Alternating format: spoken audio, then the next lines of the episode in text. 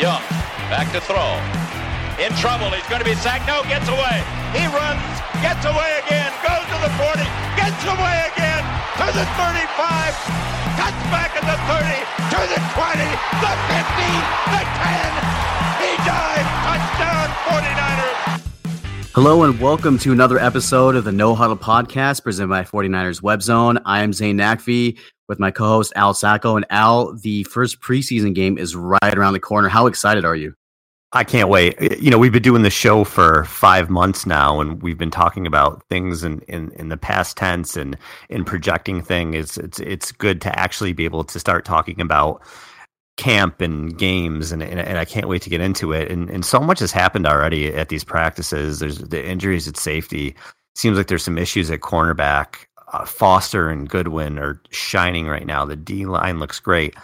There's a lot to get into, and, and Zain and I were we're going to definitely talk about that and give our opinions and what we think so far. But before we do, I, I was able to have the opportunity to talk with Pete Prisco from CBS Sports, and Pete's been around the NFL for years, three decades, and he's really tied into the league and he gave some great insight to me about the 49ers and, and what he thinks of Kyle Shanahan and John Lynch and, and the players and where he thinks they're headed. And he did an interview with Matt Ryan recently that's gotten a lot of publicity where Ryan talked a little, little bit about Shanahan, and I was able to ask him about that. So it's going to be really informative for fans to listen to it. We were excited to have him on. So I want to uh, get to that and, and have the fans listen to it because it was such a good interview. And then we'll get into the stuff about camp. So here we go. Here's the Prisco interview. Our guest today has covered the NFL for three decades. He's currently the senior NFL columnist for CBS Sports. Welcome to the show, Pete Prisco. Pete, thanks for the time today. Well, when you say it like that, you make me feel old. you're like you're like I an institution. Old, yeah, I am old, by the way. hey, you're you're a well-known name. You've been around the game for a long time, so we're we're excited to have you on the show. Now, I wanted to start off. You recently did an interview with with Matt Ryan, and it's gotten a lot of publicity. And obviously, we all know about Atlanta's collapse in the Super Bowl, and much of that did have to do with the play calling towards the end of the game that seemed to be overly aggressive, really with the outcome well in hand. And Ryan made some pretty blunt comments, and I just want to read a few sentences for our listeners who may not have heard them.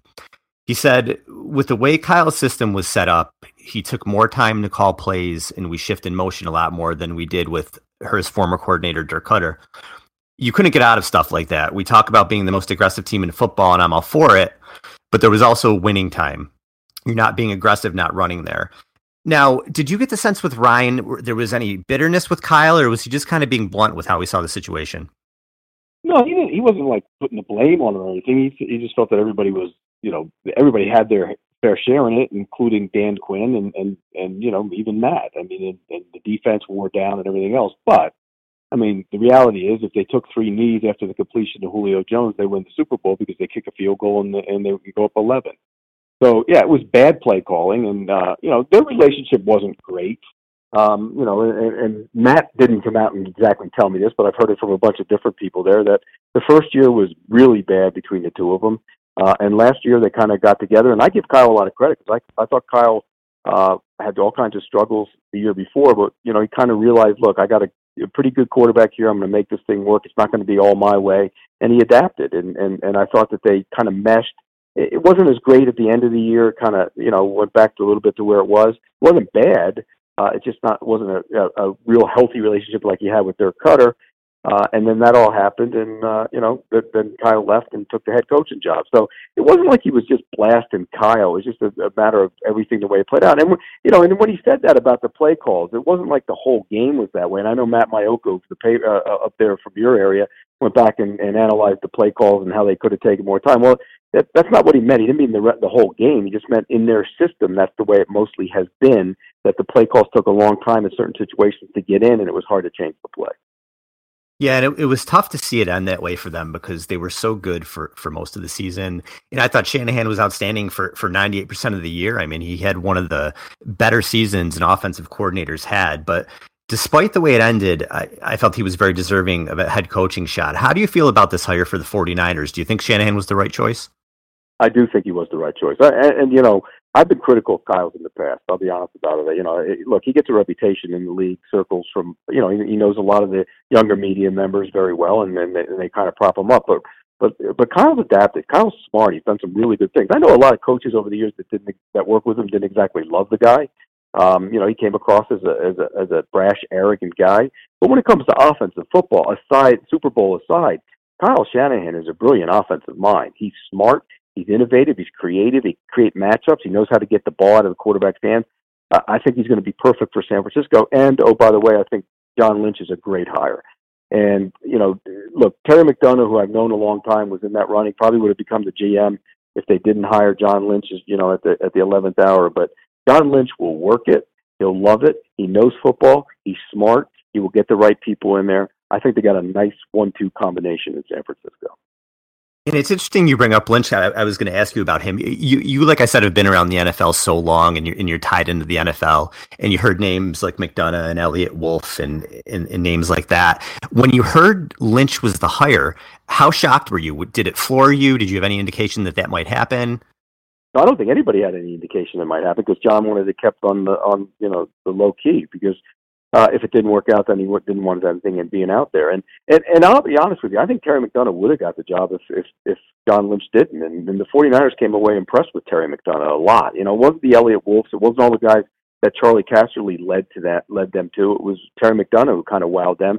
But then you know, John Lynch was was the guy that came in, and they they really liked John Lynch. He seemed to mesh with with Kyle Shanahan, and I hear Terry McDonough did as well uh, and they hired him. And, and I think John's going to be a good general manager. And I'm in Denver right now, much like John Elway. When John Elway took over, people wondered if he would be good.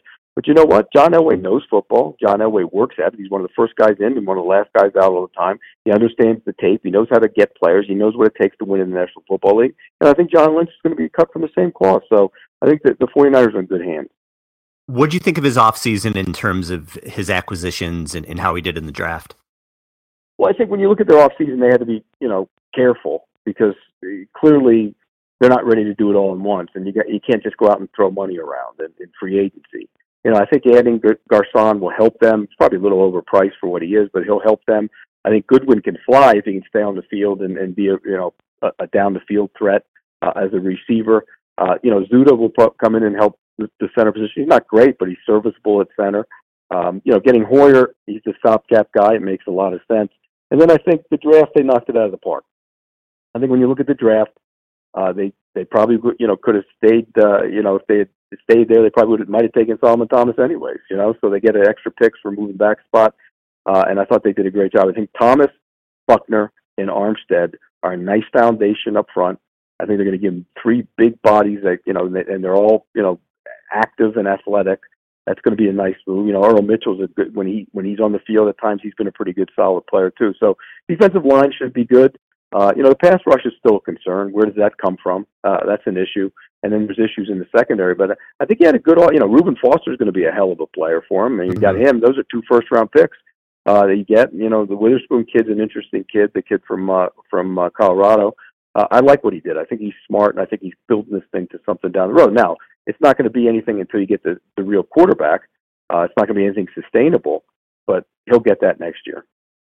And what are your thoughts on the on the quarterback? Do you think Hoyer can be a solid, steady starter this year, or is he just simply a placeholder, get him through the season type guy?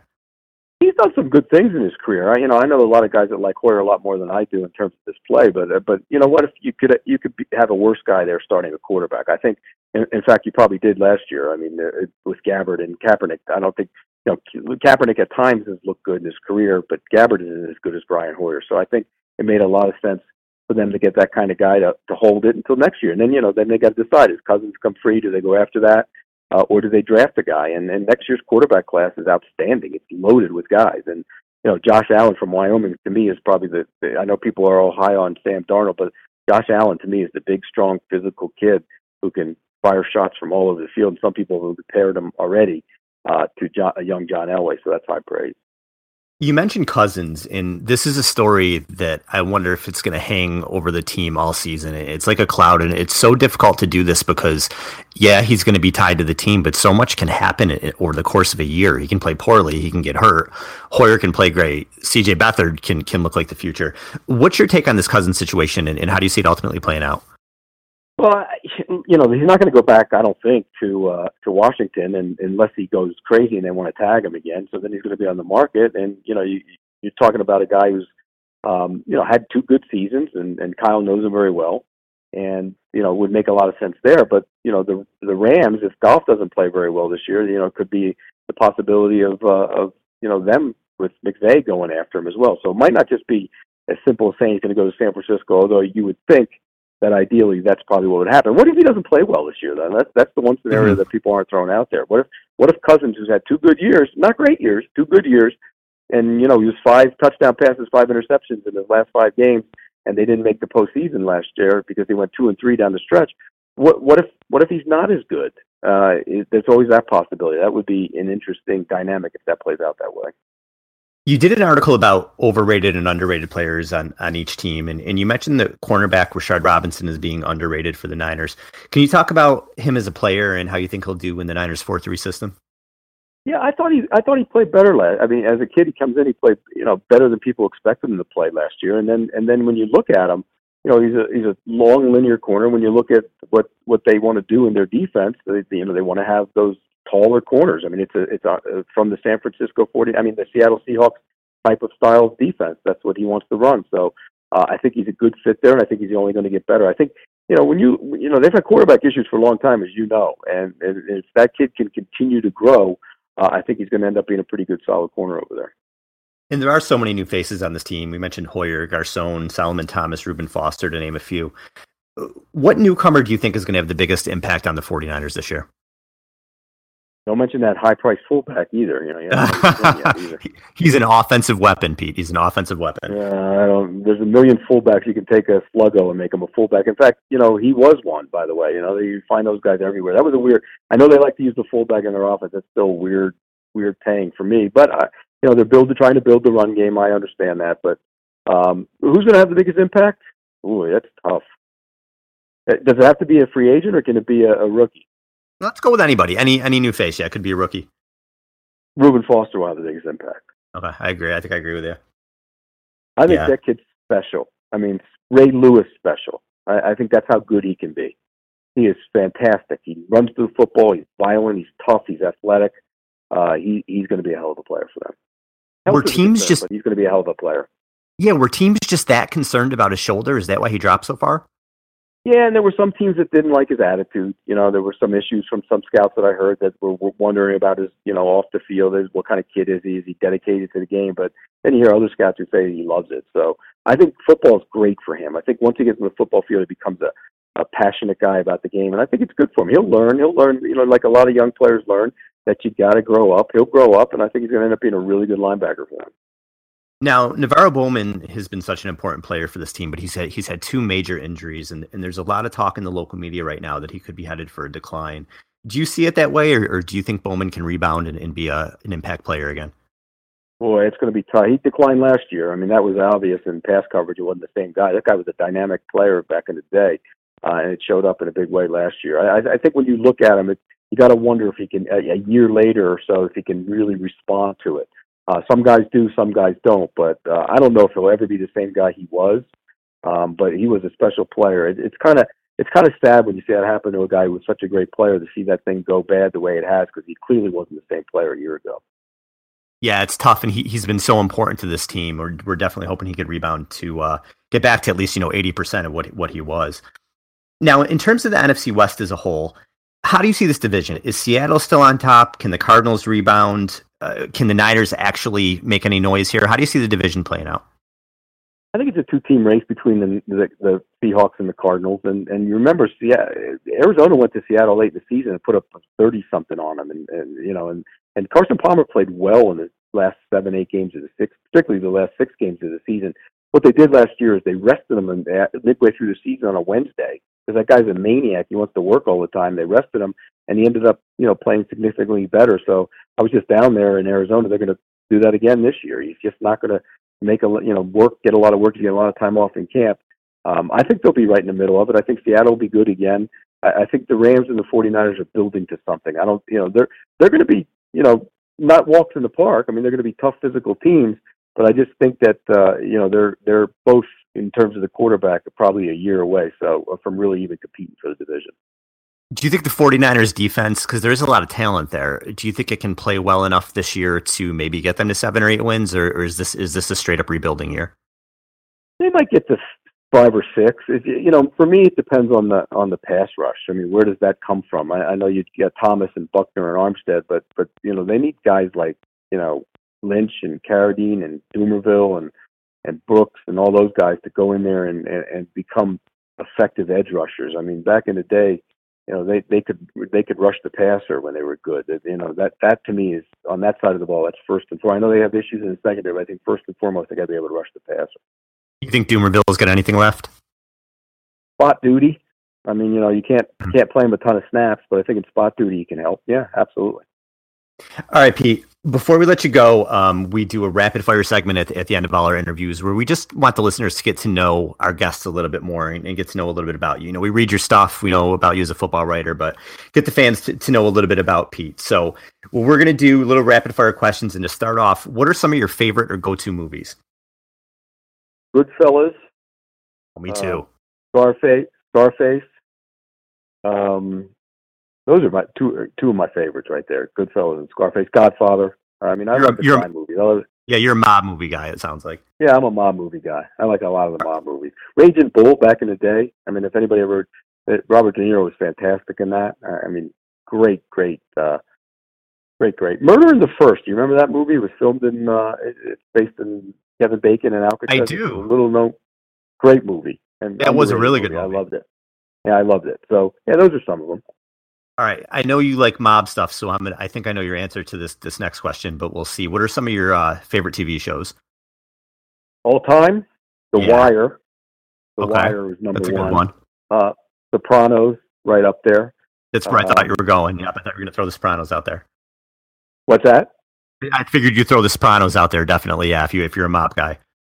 Yeah, and I just got into Game of Thrones. I binge watched it in the off season, and uh, I, I like it. And I know people put it up there as like one of the greats of all time. Really good. I don't think it's in the category of those two shows, though. Um, I, very, very good. Not right up there with them two. Did you do Breaking Bad? Were you into Breaking Bad at all? I did. I enjoyed Breaking Bad. I did. I, I like Breaking Bad. Another good one. I watched the spinoff. You know, Better Call Saul. I like that one too. Yeah, I, you know, and, and I like those kind of shows that make you think. You know, um, I wanted to like True Detective, but I came away disappointed from it. It wasn't as good as I thought it would be.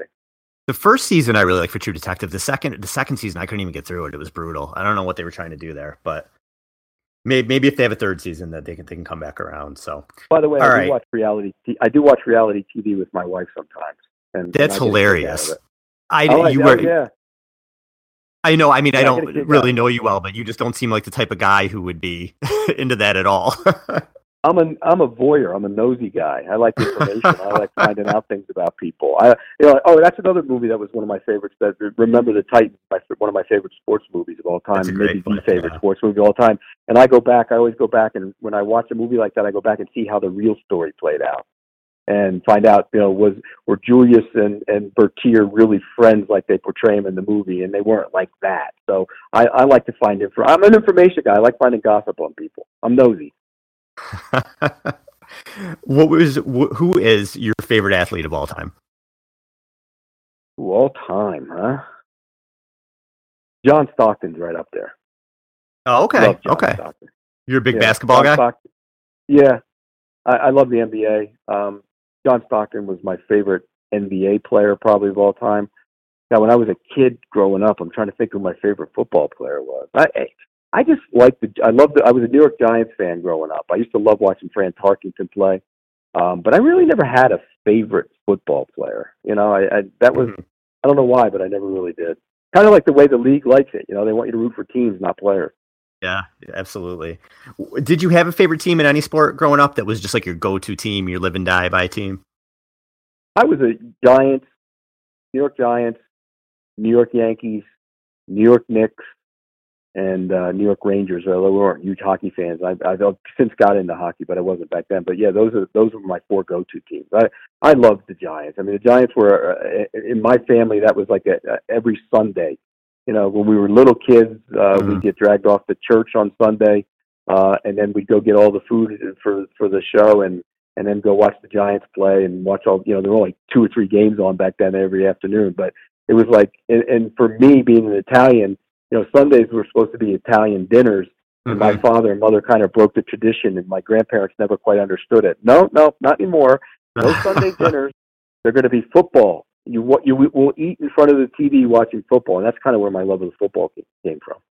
Do you still? I mean, even as close to the game as you are now, do you still find yourself rooting for the Giants, or are you almost just numb to it now because no, you're so close to it? I don't root for I don't root for anybody anymore. I you know part of me is like if I know a guy really well, I hope he does well, or you know. But I don't. I mean, for me, winning and losing is is uh, you know not there in terms of of the NFL. The only thing I really passionately root for anymore is Arizona State football. That's it. Okay. It's it's it's. I want to sit on the 50 yard line at a at least a semifinal game one year before I die. And, and, and you know what? I sat on the, I went to the Rose Bowl Uh, in 1987, little Arizona State upset Michigan with Jim Harbaugh, and I sat on the 50 yard line at the Rose Bowl. My mother gave me that as a as a Christmas present, and I went out, and, and it was one of the best days ever watching football for me.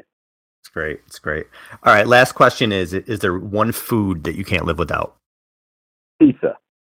Me too. Me too.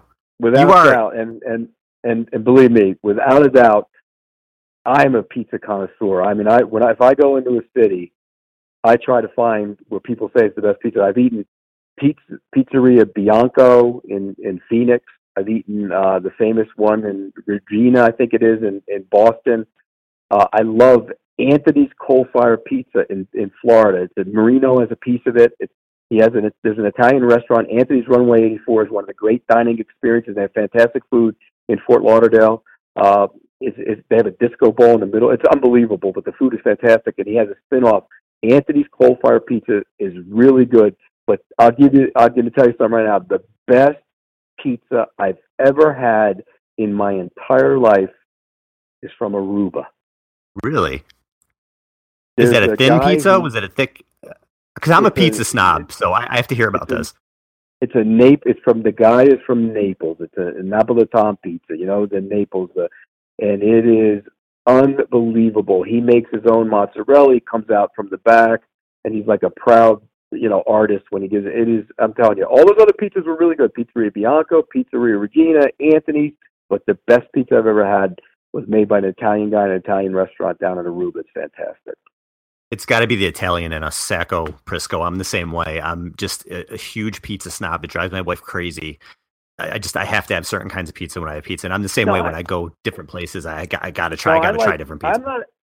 You know, I, I don't think Chicago pizza is really pizza, and they're going to get mad at me. I like it, but that's more like eating like a plate of lasagna to me. You know what I mean? Yeah, you dig in with your fork. You, pizza, you need to be able to pick up a slice, bend it, and waggle it a little bit. You know what I mean? That's pizza. That you know, when you got to go in for the fork and knife, that isn't pizza to me. So I, I like Chicago pizza. I hope Chicago. If there's any Chicago fans out there, they don't get all agitated because I like Chicago pizza.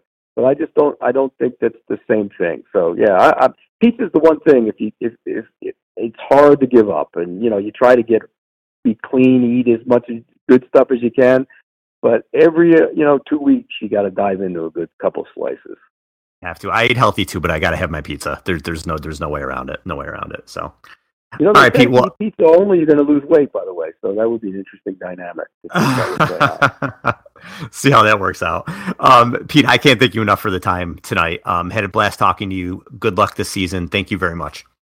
Have a good season, and uh, maybe we'll do it again. You got it. Absolutely. We'd love to have you back on. Thank you.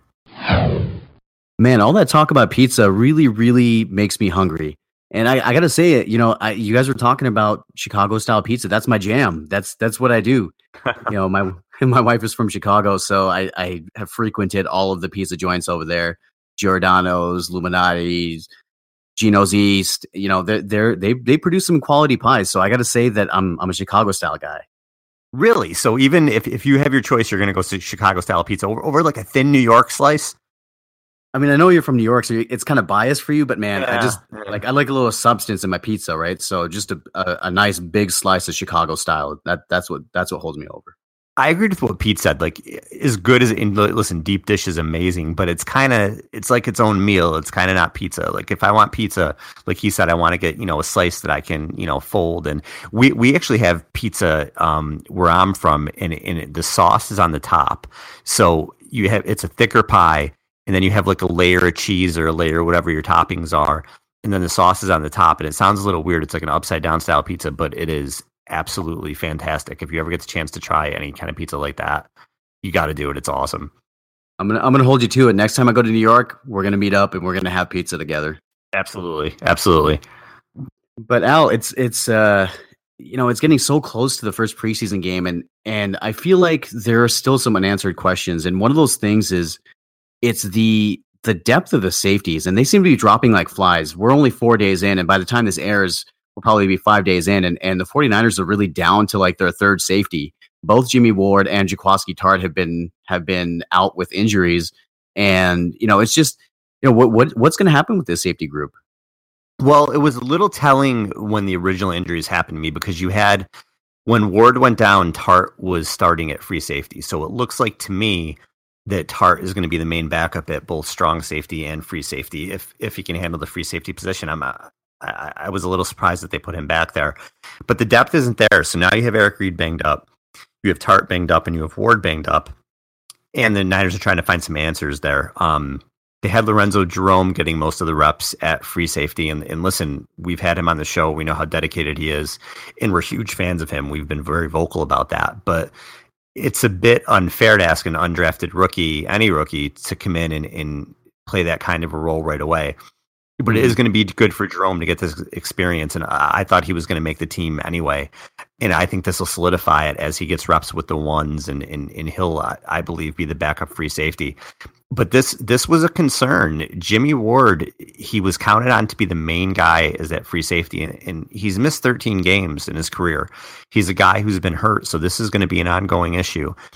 Reid and Tartt playing that box strong safety, that's a demanding position. It's a physical position. So you know, there's the opportunity for them to get banged up and injured. So we knew this was rebuilding effort. We knew every position wasn't going to be super deep, but safety right now looks thin, and you can go into the season with some major issues if Ward's hamstring lingers, if Tartt's ribs are serious. It looks like Reid's going to be okay, but you could end up in a situation where Lorenzo Jerome could be starting week one if if if um, Jimmy Ward's hamstring lingers. And I like Jerome, and I think he's going to be a really good player. But with any young guy at, a, at a new position in the league.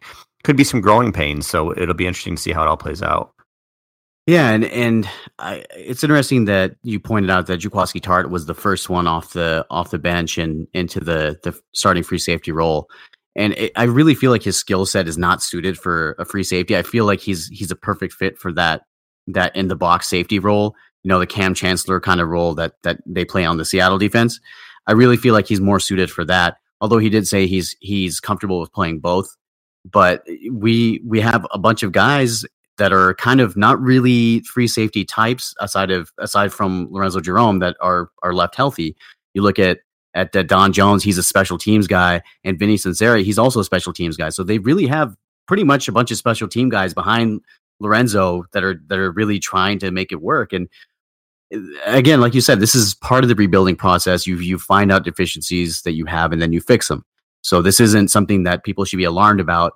I also want to point out that another one of our guests, Adrian Colbert, he uh, the the corner out of out of Miami, he plays he can play some safety too. Although they have him primarily lining up his corner um, in the, in this part of training camp, but he's played safety in college as well, and he's definitely got the speed to be able to play that center fielder role.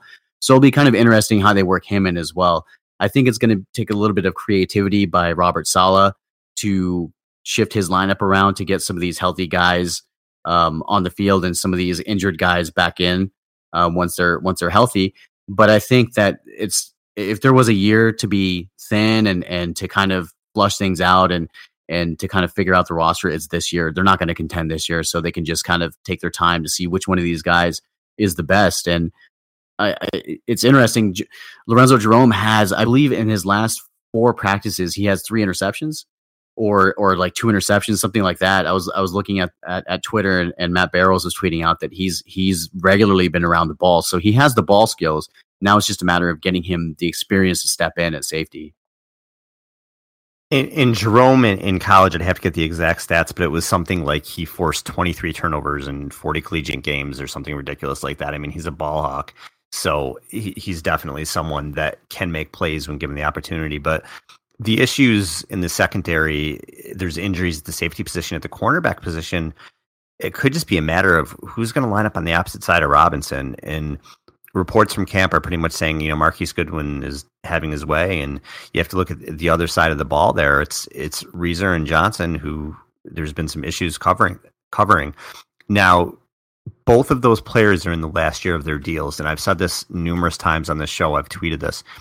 These guys from the old regime in the last year of their deals, I really feel if they struggle or they're not up to par and they don't play well in preseason games, I think the new regime is going to move on and get the younger players in there, get a Witherspoon in there, maybe get a veteran from another team. Why stick with Johnson and Reaser if in the last year of their deal if they're not getting the job done? So I'm interested to see what they're going to do there. And also, you you have Williams in Will Redmond at, um, competing at the nickel corner. Maybe Redmond moves outside if it gets that bad on the other side of Robinson. Cornerback right now is a position where you might want to be a little bit concerned if you're a 49ers fan. Yeah, it is. And uh, I want to first point out and say that Rashard Robinson has been having a pretty good training camp so far. It's only been less than a week, but the guy, I, have been saying this since he was drafted, and I'll continue to say this. I've, I've written it in articles and I've tweeted it out. I've, I mentioned it on our podcast. I think that Rashard Robinson is going to be a star. I think that he has the the athletic ability, he has the speed, he has the length, he has the awareness, and most importantly, like if you if you hear stories coming out of camp, like he's talking a little bit of trash too. So he's got definitely got the swagger that it takes to be a top corner, you know, you have to you kind of have to have a little bit of a little bit of cockiness and arrogance about you if you're going to be a really good corner. All of the great ones have. And you know, you look at Deion Sanders and Rod Woodson, and I would say Darrell Green was an exception. But uh, Richard Sherman, as much as we hate him, he's a he's a great corner. All of these guys had an attitude about them that you are not going to catch the ball against me. And Rashard Robinson is really developing that. So uh, I want to start off by saying I'm really really impressed with him so far. But beyond him, I agree. It's it's just a bunch of question marks, and I'm kind of disappointed that Dontae Johnson isn't stepping up. I, I, really had high hopes for him. He's, a, especially when he came out as a rookie and played some pretty significant snaps and played pretty well, if you ask me. And he's he's a big corner, just like they they like in this sort of scheme. But he just he just can't stay with quicker receivers. And uh, you know, I, I really think that at some point we'll see Rashard Robinson and Ahkello Witherspoon. And I think that they're going to realize that they're going to have to get these young guys their reps. And whether Will Redmond stays in the slot or whether he's going to come outside really just depends on on his strength. I think that you need to have at least at least more than one slot corner in this league. When you see so many three and four wide receiver sets, you have to have a really, really, um, really, really deep depth chart when it comes to defensive backs. So I, I think that we're going to see the younger guys sooner rather than later. I think that what you're saying is correct. I think that with these guys expiring contracts coming up, there's no, there's really no incentive for them to keep a lot of these guys, and and you will see some turnover uh, with regard to the corner spot. The best way that you can cover up issues in the secondary, if you have young guys who are developing whatever it is, is with pass rush, right? So one of the things that is, has been very encouraging is is to hear how the D line has looked so far. Where Arik Armstead looks like a beast, and he did last year too. And I know he got hurt, so he's he's got to carry that into the season. Buckner looks like he's going to be a force. Solomon Thomas, you know, I know it's, it's only been a couple practices, but looks really good. And then you have Dumervil and Aaron Lynch is slimmed down, and he's playing with a fire underneath him. So all of a sudden, this this pass rush, and, and, and Pete mentioned that too. You know, where's the pass rush going to come from?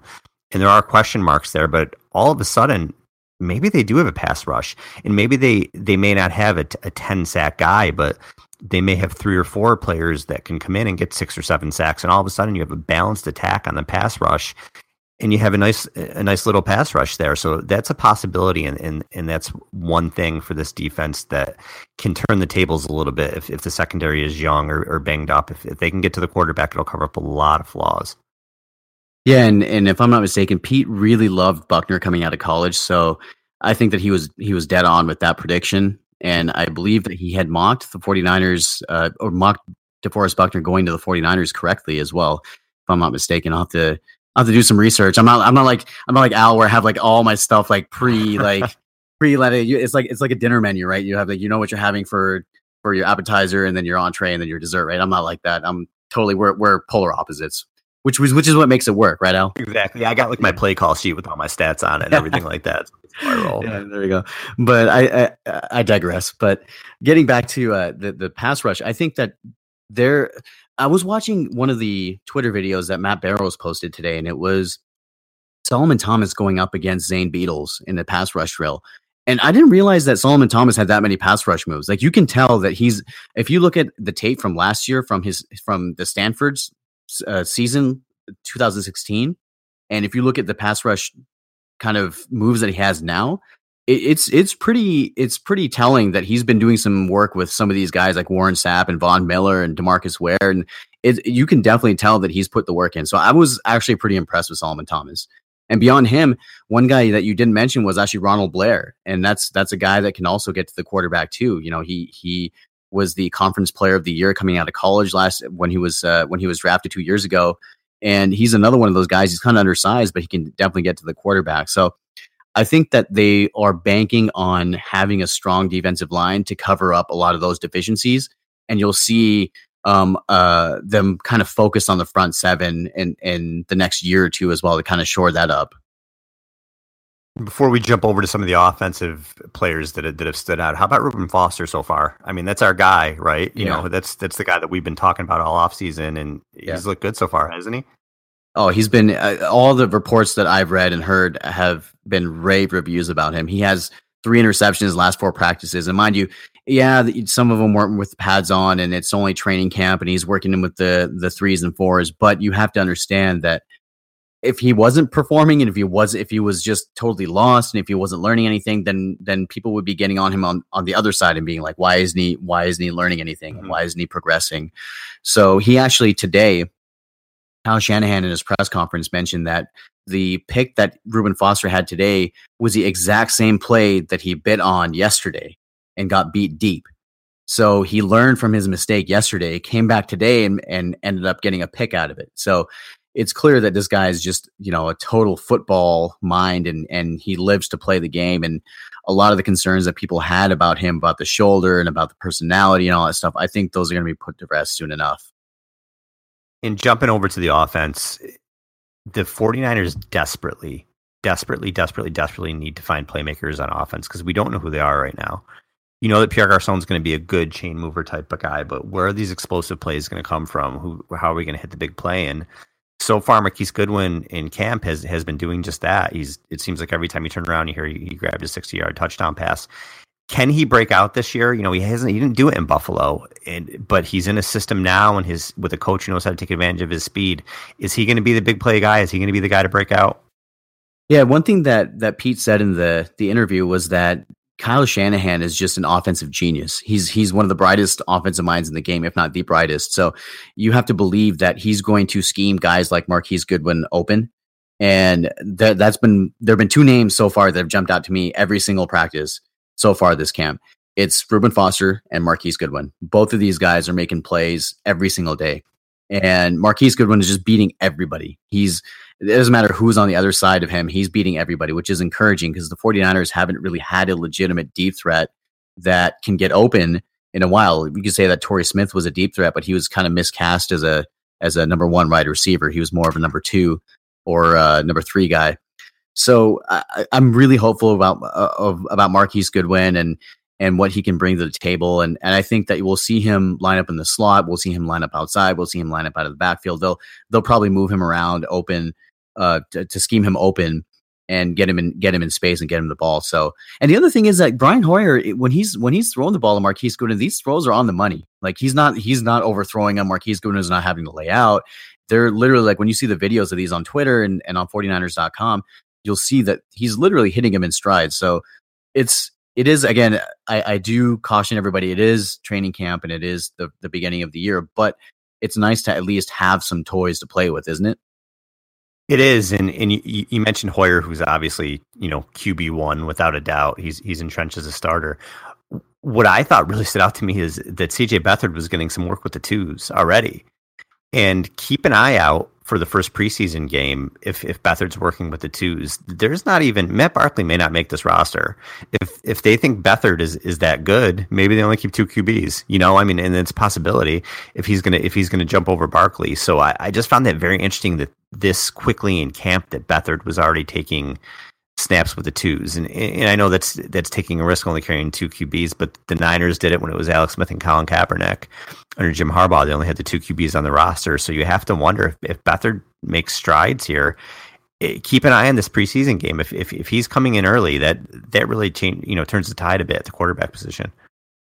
It does, and if you think back on it, though, is it really that much of a surprise? Because Kyle Shanahan he this was kind of his hand-picked quarterback in this draft. This was some guy that this was a guy that that that coach Shanahan had singled out before the draft and said that I, this is the quarterback that I want to draft this year. We knew that they were going to draft a quarterback at some point, and CJ Beathard turned out to be the guy, mostly because he ran a pro style offense at Iowa, and when you have guys that are coming in running pro style offenses from college, they kind of require minimal maintenance when they get to the next level because literally it's just it's it's kind of just learning the scheme, but they have all the fundamentals down because of what they what they ran in college. So I'm not I'm not so much surprised that CJ Beathard is is possibly leapfrogging Matt Barkley. I am with you though in saying that I'm surprised that it's happening this soon.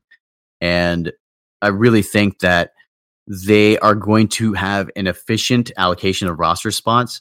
And what I mean by that is that you're not going to have an excess of one position they're going to kind of spread everything out because you really need to find out what these guys have.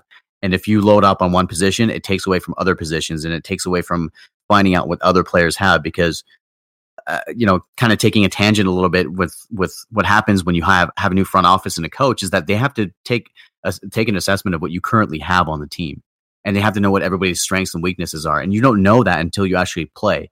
So once they play a little bit, once they have gone through a half a season or ten weeks, then they kind of know what type of team they have and know where their deficiencies really lie for the next year so that it can address those. So I really think that you know, like I'm with you. I they they may just keep two quarterbacks, and it is a risk because CJ Beathard's a rookie, but they may they may practice squad him. But regardless, I think you'll probably see two active quarterbacks on game day, and that's it. Last thing I wanted to touch on was, and, and listen again, I I know that it's early, but the Carlos Hyde situation, and what I wanted to say about that was, John Lynch and Kyle Shanahan aren't stupid. They know what's being said in the press. They hear what's happening. Is this Hyde's last year? Is he going to get cut? They they know what's going on. And I was really impressed by them that they came out at the beginning of, of camp and, and really praised Hyde. They said that um, you know, he was down in weight, that he was looking good and and, and I thought that that was a good step in, in sort of ga- gaining faith again with Hyde and in showing that they are committed to him for this year because he is their most talented back for sure. And Tim Hightower is going to play his share of snaps. I, I, think he's a good fit in this offense.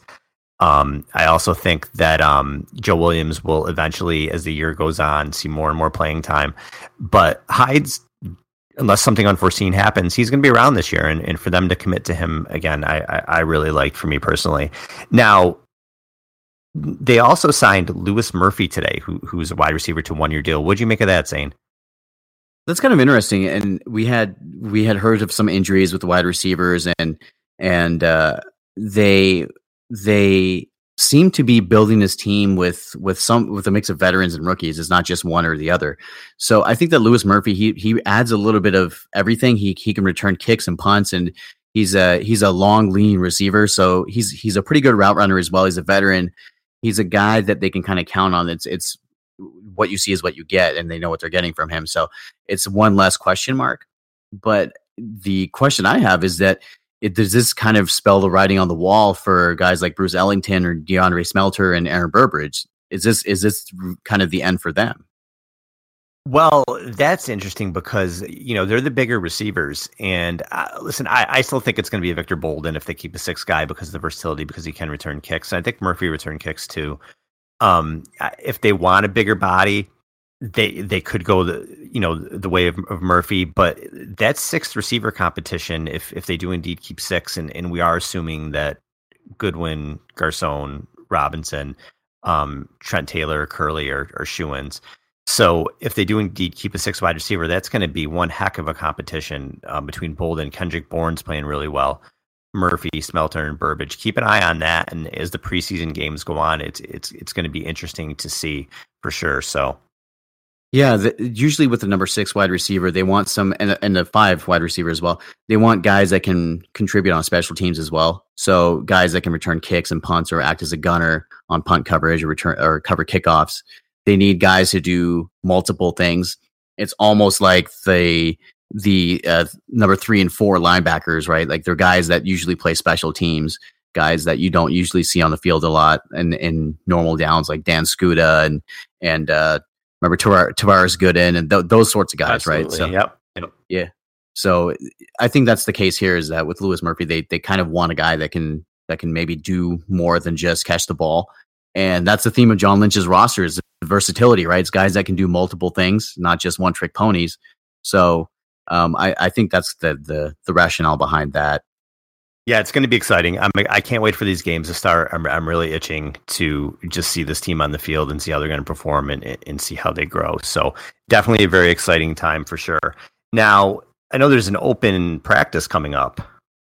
Yeah, there is actually an open practice coming up. It's this Saturday, August 5th at Levi's Stadium, and yours truly will be covering that for 49ers Web Zone. So if you guys see me out there, give me a high five, say what's up. I'll be doing most likely a Facebook Live from there as well. And um, hopefully talking to some of these beat writers and, and uh, these personalities that uh, you see on Twitter. And I'll be doing my best to give you guys the best coverage um, of the day and give you guys the events as they as they unfold and I'm I'm really looking forward to it. I, I really like what they've done this year with the fans and opening up practices more.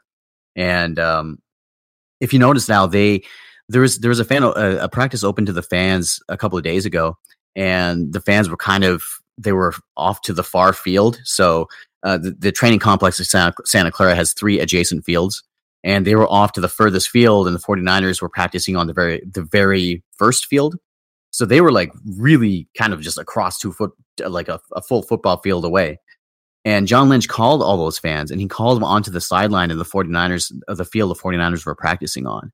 And this was, this was like kind of like his call. Like he, he thought that they were too far away and they got to interact with the players a little bit after practice. So they're clearly changing the way that they, that they treat fans. And I think that's a really, really good sign. Yeah, it was awesome to see that. And I, I, I think that I've said again multiple times, they just get it they just get what they're supposed to be doing with the fans and, and with the media and with the players. These guys just absolutely get it. And after the last regime, which could be a little prickly, I guess to say, in some places could be a little hard to deal with. Um, it, it's definitely good to see. So, but Zain mentioned that he is going to be at the open practice, and, and and listen, he'll he'll be tweeting to follow Zain at Zane49ers. You could follow me at Alsaco49. Zain will be covering that open practice and a couple other shameless plugs. Um, I was on 95.7 the game over the weekend. So if you want to listen to that, you can just go to their website and search Al Sacco. Um, I'm going to probably be on there um, most of the season as I was last year. I'm a guest periodically, so that, that's a lot of fun to do. Um, and also, we're going to be on Niners Radio as well on um, Wednesday, August 2nd. And that's something we as are. well you can go on go and listen um, afterwards. Go to the website and and that'll be up too. And we'll keep you guys up to date on any appearances we have and things like that. Um, Zain and I hope to be out there and doing a lot of different things this year and and really have our voice out there. So it's going to be good. It's going to be a fun season. Thanks everyone again so much for joining us. For Zain Naqvi, I'm Al Sacco. We'll talk to you soon. Peace.